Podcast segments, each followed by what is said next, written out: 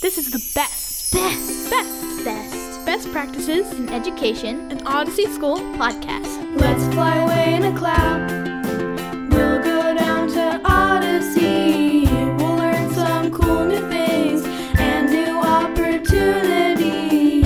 Cause Odyssey's made of magic, made of magic.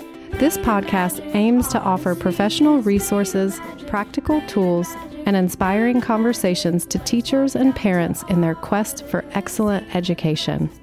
And the trees are rainbow, and you'll see a unicorn every now and then because that's not weird at all. Callion is one of Odyssey's founding teachers, and he brings over 20 years of experience to the classroom. Just a little bit about his background he achieved a BA in political science from the University of Connecticut and his MA in education from Goddard College in Vermont, where his master's thesis focused on the design of holistic elementary schools. Callion, what is your topic for us today? So I did my best practice on storytelling, which is really very near and dear to my heart. I want to just read the quote that you began with when you were working with teachers because it's so beautiful. So here it is You are not here to become the people that your parents want you to be, nor are you here to become the people that society desires you to be. You are here to become that which is divine within you, demands that you be. And it's Johann Pestalozzi, circa 1790. Tell me a little bit more about that quote and why it's special to you. Yeah, when you read that, my whole body just fills up. Um, I discovered uh, Pestalozzi when I was doing my master's and just doing lots of reading into different types of schools and different types of education. And that quote really just spoke to me as the essence of what a school should be. Like, mm. we are not here to put into you, we are here to just help you grow and unfold into the beings that you are. What a beautiful image.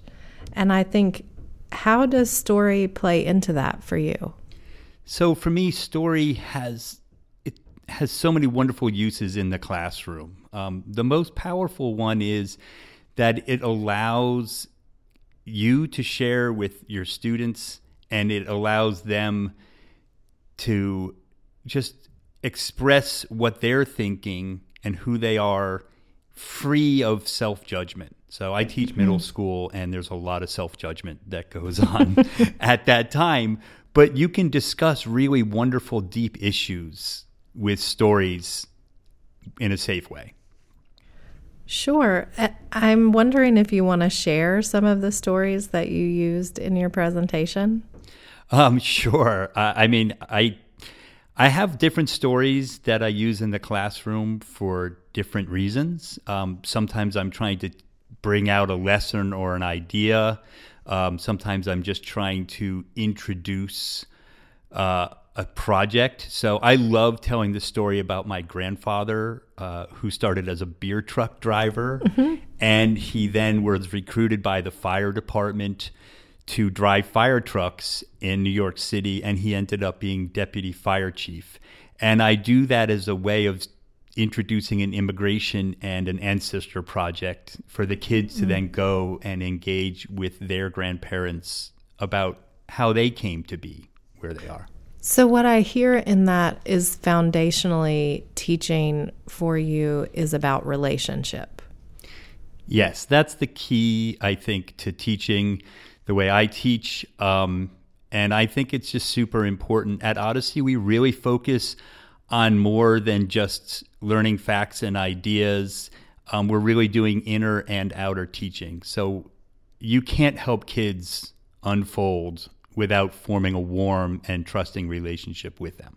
As a social studies teacher, I'm wondering where you draw from for your material in the classroom.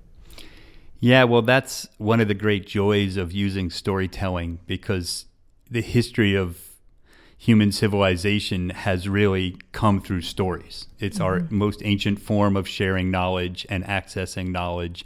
And it is really how we have come to the point where we're at. So, as a social studies teacher, certainly any subject that you're teaching has stories, but it's also a way to link the students to the past and say, look, these ideas are not just 100 years old or not just about this time period, but they have been passed down for thousands of years. So I love to use ancient tales and proverbs. I love to use modern tales. I love to use music because music mm. to me is, is storytelling in the modern age and it really resonates with the kids. What I love about this are the implications, and we talk about this in the integral model of moving between history in terms of a subjective conversation rather than an objective conversation. So, what I hear is that story is a way also to bring relationship to the narrator.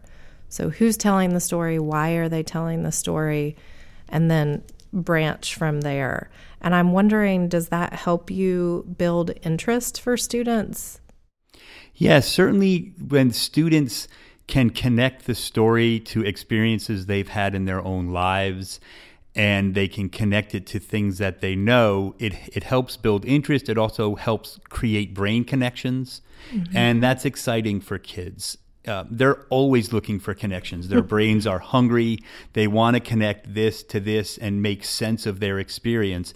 And story is a really safe way of doing that. So it doesn't have to be too personal, but at the same time, it's very personal because they're connecting it with their lived experience. Can you give us an example of what that might look like in the social studies classroom? Yeah, I mean, I think the best example that's coming to mind is um, well, that's not really the social studies classroom. I mean, an example that that comes into play, and we can get back to social studies, is often kids have a sense of I'm not good enough, or I don't have worth, or I don't, you know, I'm, I'm lesser. Mm-hmm. And I love to tell a story, an ancient Chinese story about a man carrying a teapot, mm-hmm. and the teapot or, or a water bucket, and it drips along the way, and you know, and it, he doesn't want to get rid of his bucket because he loves his his ancient bucket, but he's like, oh, but I'm not getting enough water. And then finally one day he notices that there's this big long trail of flowers to and from the well mm. that wouldn't exist if it wasn't for the fact that his bucket had a hole in it. You know, so yeah. And that story I have seen resonate so many times with kids. It's so beautiful. It just, you know, it lands for them in a way. And you're not telling them anything, you're just mm-hmm. simply letting them experience it. Mm-hmm. Um, from a social studies perspective, back to that, um, if we need to go there, um, I'm just trying to, to, I think personal stories like the one I told about my grandfather. Mm-hmm puts things into space. Um, mm-hmm. I've traveled, I've been lucky to travel around the world. So when I tell my students about, well, yes, in this culture, I've experienced this or I've seen this, first of all, it, it widens their horizons. They're like, oh, that's possible as a person to like go and travel and live around the world mm-hmm. and have these experiences. And also, they're very interested in that firsthand experience of another culture. It's very powerful. So, what I'm hearing is that you are sharing yourself with them. So, you're bringing yourself, you're, and in some ways, not just maybe that more shallow personality self, but some piece of your deep self into relationship with your students. Yeah, that's absolutely right. And again, that is what allows the depth of relationship to form and it allows them to be vulnerable because I'm standing in front of them being vulnerable and saying, This is a piece of my life um, mm-hmm. that happened. And I think as you build that relationship, they're more likely to then share and explore of what's going on. And that happens in social studies, that happens in math, that happens at lunch. It's it's a constant flow. Yeah, I, and I remember like you you just said if we have to get back to social studies. And so on some level, what I hear you say, or maybe the question that comes up for me is what is the journey that you're taking together in that situation? Because really, well, let me, what do you see the journey when you start at the beginning of the year and you are using storytelling and connection in this way, what is the journey for you? Yeah, so there's a, f- a few things that come up. Luckily, at Odyssey, we're blessed with sometimes getting to teach kids for two and three years in a row. So it mm-hmm. becomes a longer journey, and the relationship just keeps getting deeper mm-hmm. and more beautiful. But very consciously at Odyssey, we start the beginning of the year with a journey week where mm-hmm. it really is about getting to know each other and hear each other's stories and start to build that relationship. And then as the year goes on, it's not just with the teachers, but it's with each other. And through continuing of sharing, trust is built and intimacy is built. And it just allows for that exploration of spiritual concepts, emotional concepts. The learning can go across the board. Um, so, yeah, we go through a mini mester usually Mm-hmm. um, where then the kids are really thrown into a maelstrom where they're storytelling. They're mm-hmm. encouraged, they're given space to say, what story do we want to tell? Mm-hmm. How do we want to tell it? Do we want to tell it as a play, as a movie? What do we want to say? And then they're helped to say it and they create it for themselves. And so that's a, also a very powerful moment. I'm curious if you could remember in the last year or two what are the kinds of things students have come to when they are on that that very specific kind of time for listeners the mini mesters 2 weeks and the students are producing something cohesive in that 2 weeks and I'd like to hear what you've seen emerge. Yeah, I mean, the one that pops into my head is last year, my small group that I was working with created a story about chips being inserted into people and mm-hmm. them losing their individuality and being controlled from the outside. Hmm. And this small group of kids who were trying to resist that and avoid being controlled. And I, it just, it's coming more and more to the fore these days about this concept, both Sure. Uh, mentally, spiritually, emotionally being controlled by technology. And I'm like, wow, they're right there. You know, it's, Yeah. it's so present to them. Yeah, that absolutely makes sense. It sounds like to just kind of loop back to that initial quote, w- what I hear you saying is as you travel together, you're looking for emergent awareness from your students about who they are. Is that, I just want to check, is that what you're saying? It's looking for it and it's nurturing it. I think mm-hmm. as soon as you shine a light on it, it goes and hides. right?